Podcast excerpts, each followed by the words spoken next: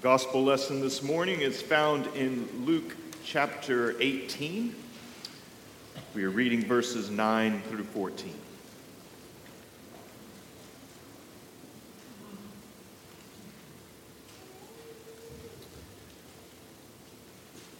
Verse 9. He also told this parable to some who trusted in themselves that they were righteous and treated others with contempt.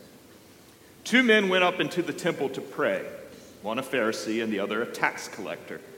The Pharisee, standing by himself, prayed thus God, I thank you that I'm not like other men, extortioners, unjust, adulterers, even like this tax collector. I fast twice a week, I give tithes of all that I get. But the tax collector, standing far off, would not even lift up his eyes to heaven, but beat his breast, saying, God, be merciful to me, a sinner.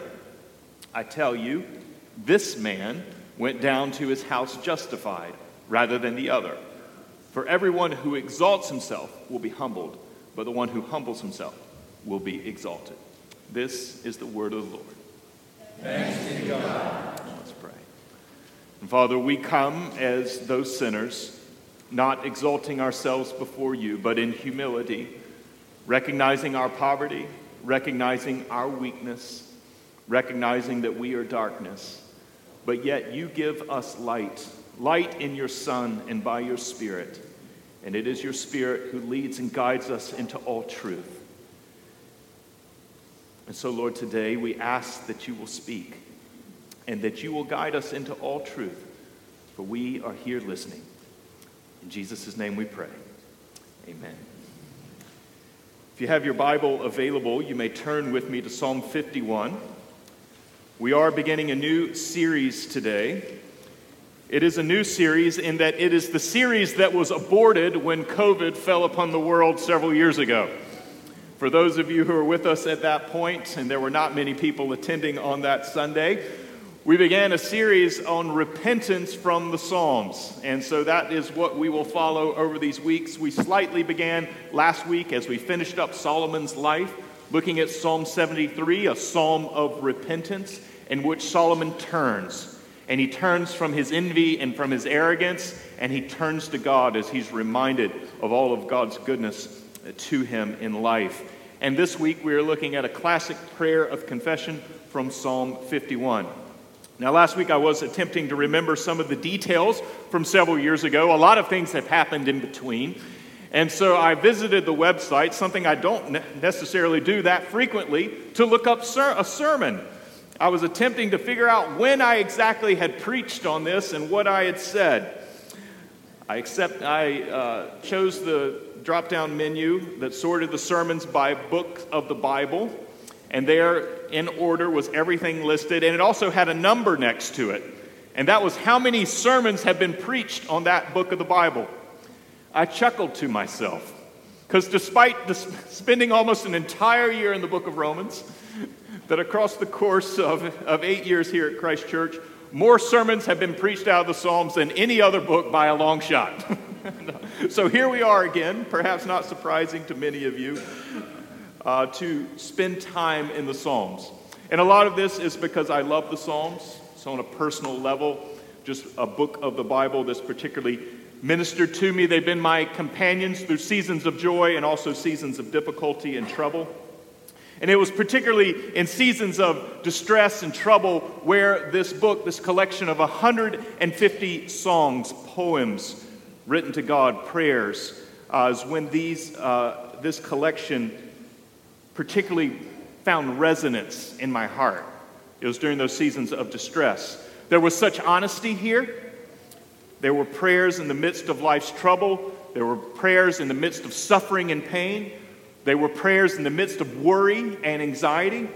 There were prayers in the midst of doubt and also confusion. And there were prayers in situations dealing with adversaries and enemies. This was the type of stuff that I could connect with. I understood. It felt visceral and real. The honesty was impressive. In situations in which I didn't exactly know how to pray, I was finding words to fill in the gap. And so this was the value of the Psalms situations of trouble and distress. And then there's Psalm 51. It's also a psalm about trouble. But the trouble is not out there in some circumstance, and the trouble is not out there in some adversary. No, the trouble in Psalm 51 is wholly and completely and unreservedly in you and in me. That the trouble and distress which we find in Psalm 51 is self afflicted. It's the trouble and distress created by the sinful self. And so we encounter ourselves and our rebellion and our turn against God in Psalm 51. But the psalm doesn't simply confront us with all of that problem, it also leads us in the way of addressing the predicament of the sinful self. It leads us in the path of repentance. John Calvin, the reformer of Geneva, helpfully explains that repentance is not something that we do in one moment or on one day or on one in one year. That repentance is a constant and continual process. He uses the helpful phrase that God has given us a race of repentance to run throughout the Christian life. And so the whole of the Christian life is repentance, in which we're learning to turn away from ourselves, that is, our desires, our values, our inclinations, our judgments, and we're turning to God and yielding ourselves to Him. Repentance is the process of saying no to the self and yes to God, turning to God and yielding ourselves to Him. And so, the most important question for us to ask and to answer this morning is what does repentance as a way of life involve for you and involve for me? And in Psalm 51, we discover four things about this repentance as a way of life. We'll see its basis, we'll discover also its necessity, we'll see its orientation, and finally, we'll discover its fruit. And so let's look at each of those in turn. First, we discover the basis of our repentance. David begins his prayer Have mercy on me, O God, according to your steadfast love, according to your abundant mercy, blot out my transgressions. Wash me thoroughly from my iniquity and cleanse me from my sin. It's interesting because we know the range of words in which the Old Testament used for the concept of sin or rebelling against God. And there are specifically three words sin, iniquity, and transgression. And inside of these two verses, David uses the entire vocabulary. And he does so very intentionally because he's not hiding, but he's acknowledging that he can bring all of his fault and all of his failure to God. And he's able to do so on account of one thing. There's one conviction that underlined, that, under, that lies beneath all of this confession of sin, in which he's bringing sin and iniquity and transgression, this heavy load that he's bearing. There's a theological conviction. And look at it once again. Have mercy on me, O God, according to your steadfast love according to your abundant mercy. And this is what's critical for us to appreciate in the dynamics of this prayer is that it is the steadfast love of God, that it is the mercy of God revealed to us in Jesus that draws out our repentance. That the basis of our repentance, why we can even begin to come to God, is because He is one who abounds in mercy that God's grace is prior. And because we know that He is a loving Father, we can come to Him as rebellious sons and daughters, and we can look to Him and call upon Him for grace. So we can confess what we've done before God because we know who God is for us in Jesus. He's filled with steadfast love and mercy. Calvin, in his commentary, rhetorically asks the question that's very helpful who can venture to open his mouth in God's presence unless he be assured of his fatherly favor? And friends, you have his fatherly favor. You have his fatherly favor because of the Son. That all the blessings that the Father gives to his Son, That all the blessings that the Father gives to Jesus Christ are yours, not because you've earned them, not because you deserve them, not because you have made yourself good enough to sneak up into heaven and climb some ladder there. But no, you have all of that blessing. You have all of that kindness. You have all of that favor only because Jesus is the one who intercedes for you, dying your death on the cross. And now, united to Him, you know all of the blessings that the Father gives to the Son. All of His favor belongs to you. And part of that blessing is that you can freely come to Him and you can freely confess your sins, acknowledging them to Him. That's the conviction that underlies the repentant heart. We are assured, we are persuaded, we are convinced that God is merciful to us in Jesus. That on the cross, Jesus absorbed all of our condemnation and that He exhausted that. And therefore, we can come. You can come in all your grime, you can come in all your filth, you can come in all of your half hearted repentance, you can come in all your lack of change, you can come in all your frustration and disappointment, and you can acknowledge those sins to God because steadfast love and mercy are yours. To be a repentant person means that we're people who are profoundly aware of the grace of God. That is the basis of your repentance. And so we know all of our sin, we know all of our transgression, we know all of our iniquity, that big, broad range of vocabulary.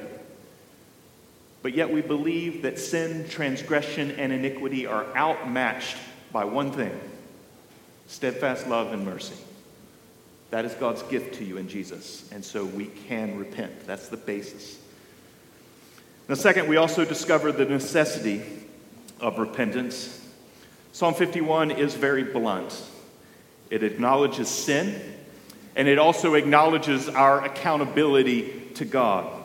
The reality is that sin puts us at odds with God. If you follow with me in verses 3 and 4, for I know my transgressions, and my sin is ever before me. Against you, you only have I sinned and done what is evil in your sight, so that you may be justified in your words and blameless in your judgment. And David here is recognizing, he's recognizing the strong fact that he's alienated himself from God by his sin, that he is a justly due punishment because of sin. And so he recognizes the weight of it, that he's done evil in the sight of God. And so he knows that God doesn't just excuse this, that there has to be justice, that God would be blameless in a judgment to condemn him. He's also aware of the mercy of God, but he feels the gravity of sin. And this is part of the Christian life. It's despite knowing all the depth of the riches of the mercy and the kindness of God that are ours in Jesus, we also feel the tremendous weight and gravity and seriousness of our turn against God. And what we find here is that this turn involves two things. That, that, that repentance is necessary for these two reasons. That there's going to be a confession of actual sins, in which we acknowledge our specific sins specifically. Follow in verse 3, he says, For I know my transgressions, and my sin is ever before me. He knows that God sees it. That's before God that we cannot hide, that nothing is hidden from his sight. And so it's all in view, and he recognizes his sins. He doesn't actually name his sins specifically here because this prayer was used corporately. But he knows that those sins are very specific. And of course, the context is most likely David's failure with Bathsheba. But they're acknowledged and known before God. And friends, this is one of the motions of repentance, is acknowledging specific sins specifically. The second motion is that confession also involves who and what we are in our corrupt nature. You follow in verse 5. Behold, I was brought forth in iniquity, and in sin did my mother conceive me. David has moved on, not is he just down in the particulars, the specifics. Now he moves out to the general. That he acknowledges that he sins because there's something fundamentally true about him. That is, that he is a sinner. That yes, in Jesus, our sins have been pardoned, and even our sinful nature has been killed in a certain way. But yet it's still present in us. And so it's important for us to acknowledge that and to confess even that corrupt nature to God. So he moves from the particular back to the general, and he recognizes that he sins because he is a sinner. This is not to excuse his wrongs and just say, well, we're all sinners. My wife once confronted our daughter. It's in the early days here at Christ Church, and they were sitting on the second row. She was dancing on the chairs at a time that she was not supposed to be dancing. And she was told to stop. And she looked at Melissa and shook her head no. Someone else was watching on and giggled, knowing that we had a strong willed child. And then Melissa said to her, You know the consequences? And she said, Yes, I do. We're all sinful, Mom. and we can all mimic that in certain ways. Well, I'm just a sinner. I can't really help it. Sometimes people will slip and say, I'm just human. No, to be human is not to be sinful. It is now, but it's not what you were created to be. And so we acknowledge that corruption that lives in us. We grieve it, we lament it. And so in our prayers of confession, we want to be specific. And then we also want to be general. We want to do both. And friends, we attempt to persuade you in this way through what we do on Sunday mornings. We give you opportunity for specific private interaction with God specific sins with specificity, naming those sins to God, your failures from the past week. And then we say a general prayer together in which we're owning our sinfulness. That a repentant life does both things specific sins specifically, and also acknowledging our corrupt nature. That's the necessity of repentance because we're engaged in both of those things. Now, third, we also see the orientation of our repentance, that is, where it's directing us. In verses 7 through 9, David asks that God would purge him and wash him from his sins. It's powerful language. He requests that God hide his face from what he had done. It's great language for prayer. But then there's a turn in verse 10 through 12. Create in me a clean heart, O God, and renew a right spirit within me. Cast me not away from your presence, and take not your Holy Spirit from me. Restore to me the joy of your salvation, and uphold me with a willing spirit. And what's critical for us to recognize is that in his repentance, David doesn't just ask that God forgive his sin. He does do that. And we should be freely confessing and asking that God purge us and wash us and hide his face from our sins. But if he stopped there, his character would, have, would largely be left untouched. And God is not content with leaving us untouched. But rather, what he does is he makes that triple request that God would create, that God would restore, that God would uphold, that God would renew. And friends, this is the orientation of our repentance. It's not simply to ask for forgiveness, but we ask that God would reorient us in a new direction, that He would amend and change and transform our lives. This is the work of God's Spirit to orient us to Him and this is the turn that we turn from ourselves and that we be yielded to God. And what we're recognizing that is this theological truth that only God can do this. When he asks God to create in him a clean heart. This is that strong verb of creation that is not something that can be manufactured. It's not something that we can do ourselves. It's something that only God can give. That He is the one who brings something out of nothing. And so He's looking from weakness and dependence and total helplessness and asking that God give Him a heart that would be oriented to obedience. Our problem is not just a need for pardon from a particular wrong. There is that. That is a problem. But our problem is also the need from deliverance from the predicament of ourselves and our sinfulness and the trap that we find ourselves in. And so we ask God to create, we ask Him to renew, we ask Him to uphold us in our repentance. And finally, we also see the fruit of this repentance. Verses 13 through 19 bring the psalm to a close with the language shifting and changing, going from supplication to now asking God in a different spirit of supplication. Then I will teach transgressors your ways, and sinners will return to you.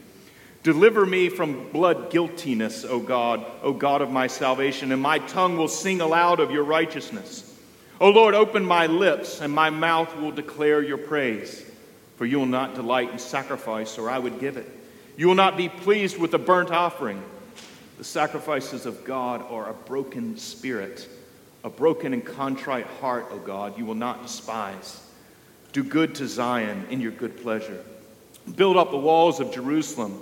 Then you will delight in right sacrifices, in burnt offerings and whole burnt offerings. Then bulls will be offered on your altar.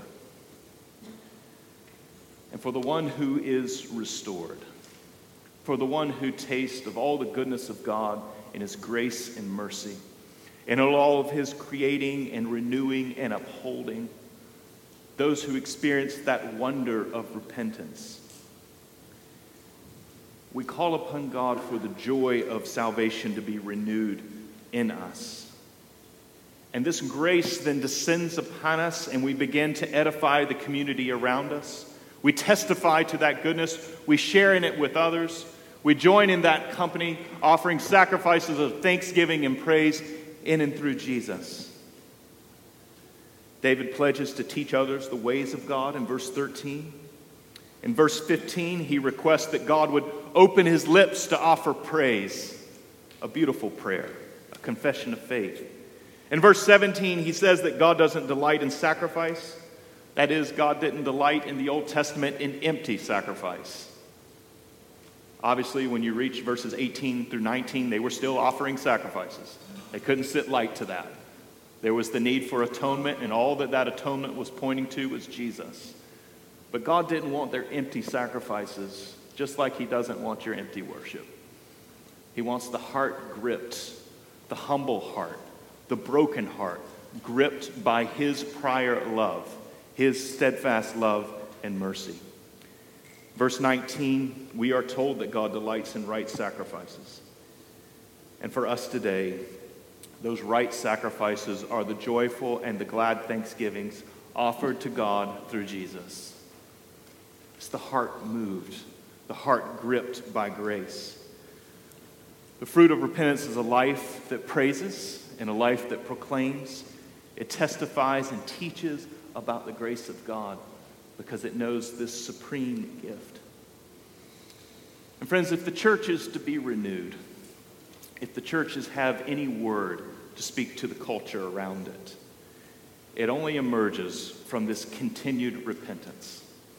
It only emerges from the community that lives in this way, that knows that its God is the one who abounds in steadfast love and mercy and that Jesus stands at the right hand of God, interceding for us even today, and freely welcomes us to come. It's in that ongoing repentance that the church lives in dependence upon God and weakness. And it's there that we're strong. We have something to proclaim. We have something to celebrate. We have a reason to exist. We have something to orient our lives. And it is this mercy of God that underlies our repentance. And so, as we take this journey up into Holy Week towards Easter, embrace that life of repentance. Run that race of repentance. May it not be something that you just isolated to a moment, but may it be the motion and the dynamic of the Christian life in which you turn from yourself and freely turn to God because He's gracious to you in Jesus. Let's ask for His help. Father, we acknowledge all of our weakness and all of our sin. We acknowledge our dependence upon grace and mercy. And we also acknowledge that all of your fatherly favor is ours in Jesus. And so bring us out. Bring us out of our hiding. Bring us out of our shame. Bring us out of our defeat. And may we enter into the victory of Jesus, and knowing that that victory frees us to confess, to own, and to turn. And so grant us this freedom of life in which we are free to teach and to praise and to proclaim. Work in us, we ask in Jesus' name. Amen.